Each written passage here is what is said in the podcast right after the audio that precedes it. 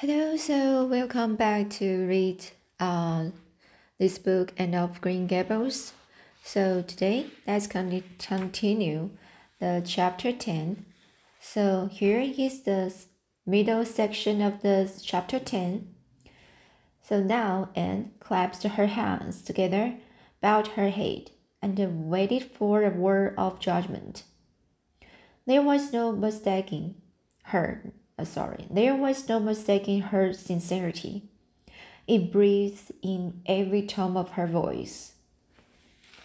Both Marilla and Mrs. Lynde recognized its unmistakable, its unmistakable ring, but the former understood in dismay that Anne was actually enjoying her valley of humiliation, was reveling in the thoroughly sorry so this word is um thoroughness of her abasement.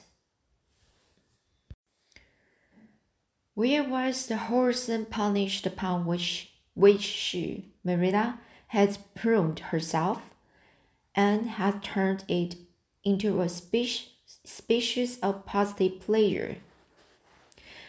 Good mrs lynde not being overburdened with perception, and not see this.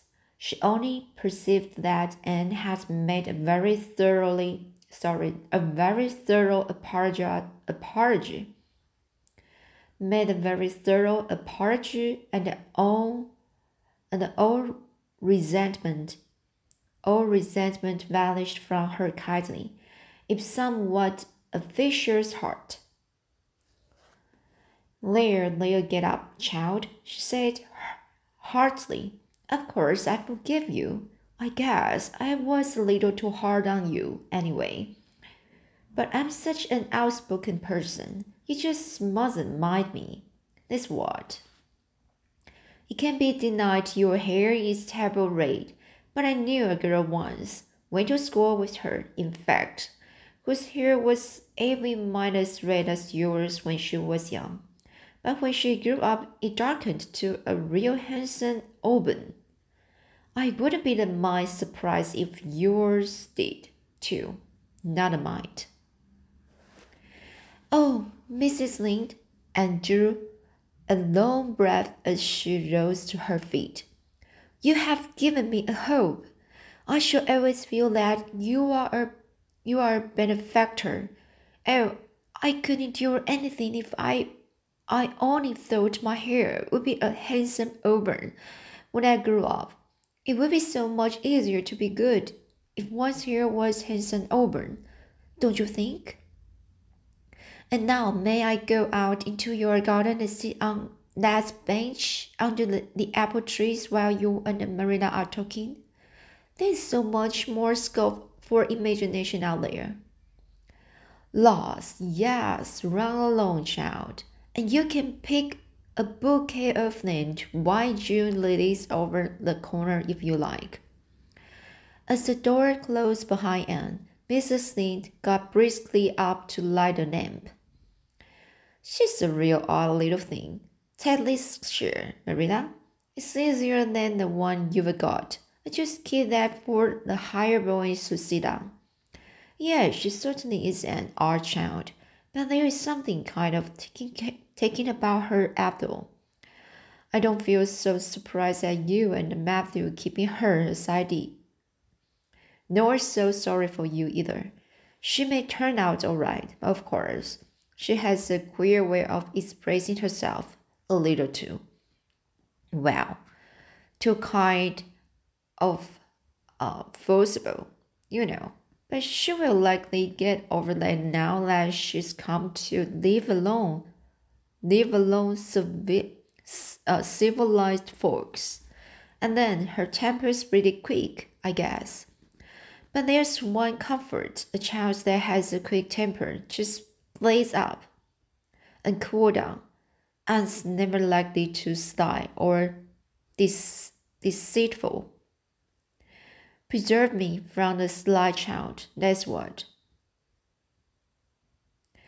On the whole, Marilla, I kind of like her. When Marilla went home, Anne came out of the fragrant twilight of, of the orchard with the sheaf of white narcissi in her hands. I apologized pretty well, did, didn't I? She said proudly as they went down the lane.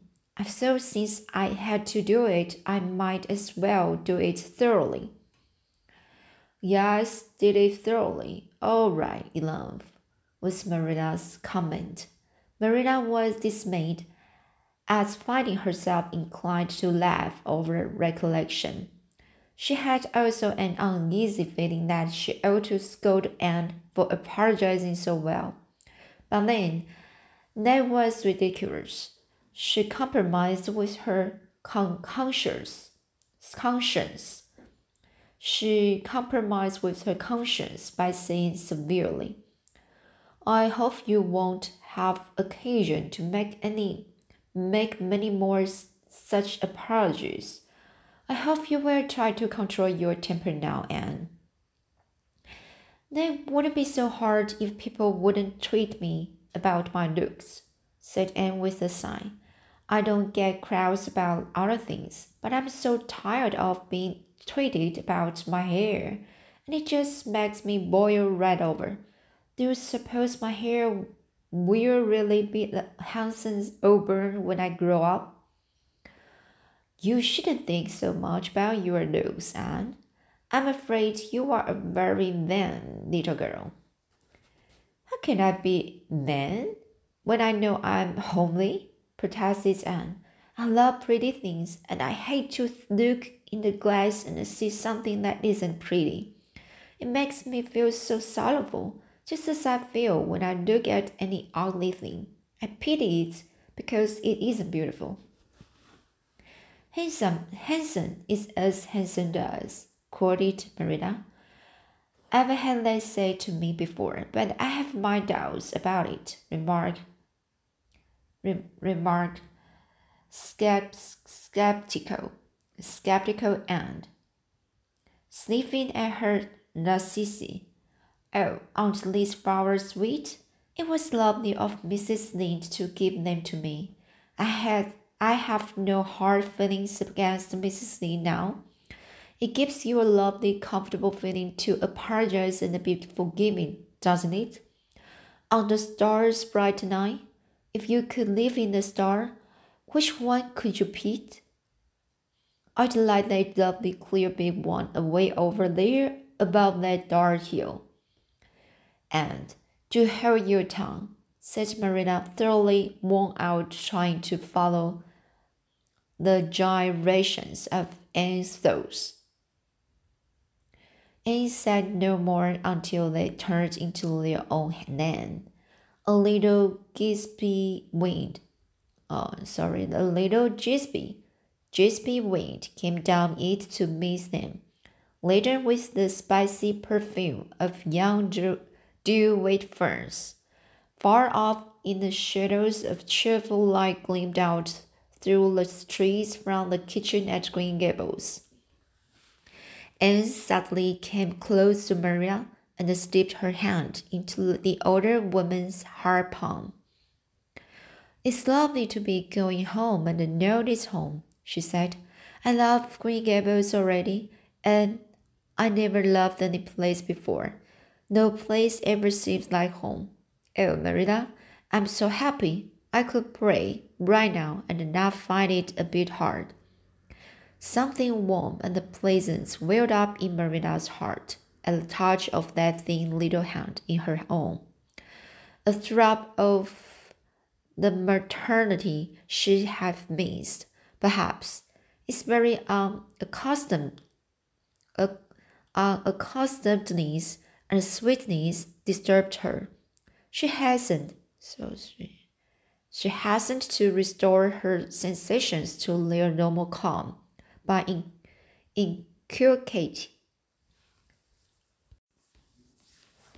by inculcating inculcating sorry so this word inculcating inculcating the moral if you will be a good girl you will always be happy and and you should never find it hard to say your prayers. Saying one's prayers isn't exactly the same thing as praying, as Anne meditatively. But I'm going to imagine that I'm the wind that is blowing up there in those tree tops. When I get tired of the trees, I will imagine I'm gent- gently, I'm gently waving down here in the ferns. And then I will fly over to Mrs. Lynde's garden and see the flowers dancing. And then I will go with one great swoop over the clover field. And then I will blow over the lake of shining waters and ripple it all, all up into little sparkling waves. Oh, they saw such scope for imagination in the wind. So I will not talk, talk anymore just now, Marilla. Thanks be the goodness for that, breathed Marilla in devout relief. So this is chapter 10. So I have finished the chapter 10. Here is some words I really not not uh, familiar, but um, uh, um, but it's a good words to learn. So here, um, some words, these big words like uh, the word in, in, inculcate, inculcate, and uh, meditative, meditative. So, alright, it's a very interesting chapter because from the the the the each the things happens and and uh when to uh when to say uh apology to uh, Mrs. Lee so it's like a, a magic and uh, the things finally just resolved and with the happy ending and and Finally, she didn't think Mrs. Lin is, is a is a is a mean guy. So so let's go it for continue next chapter next time. So that's it today. And we I will read the chapter eleven next time. See you.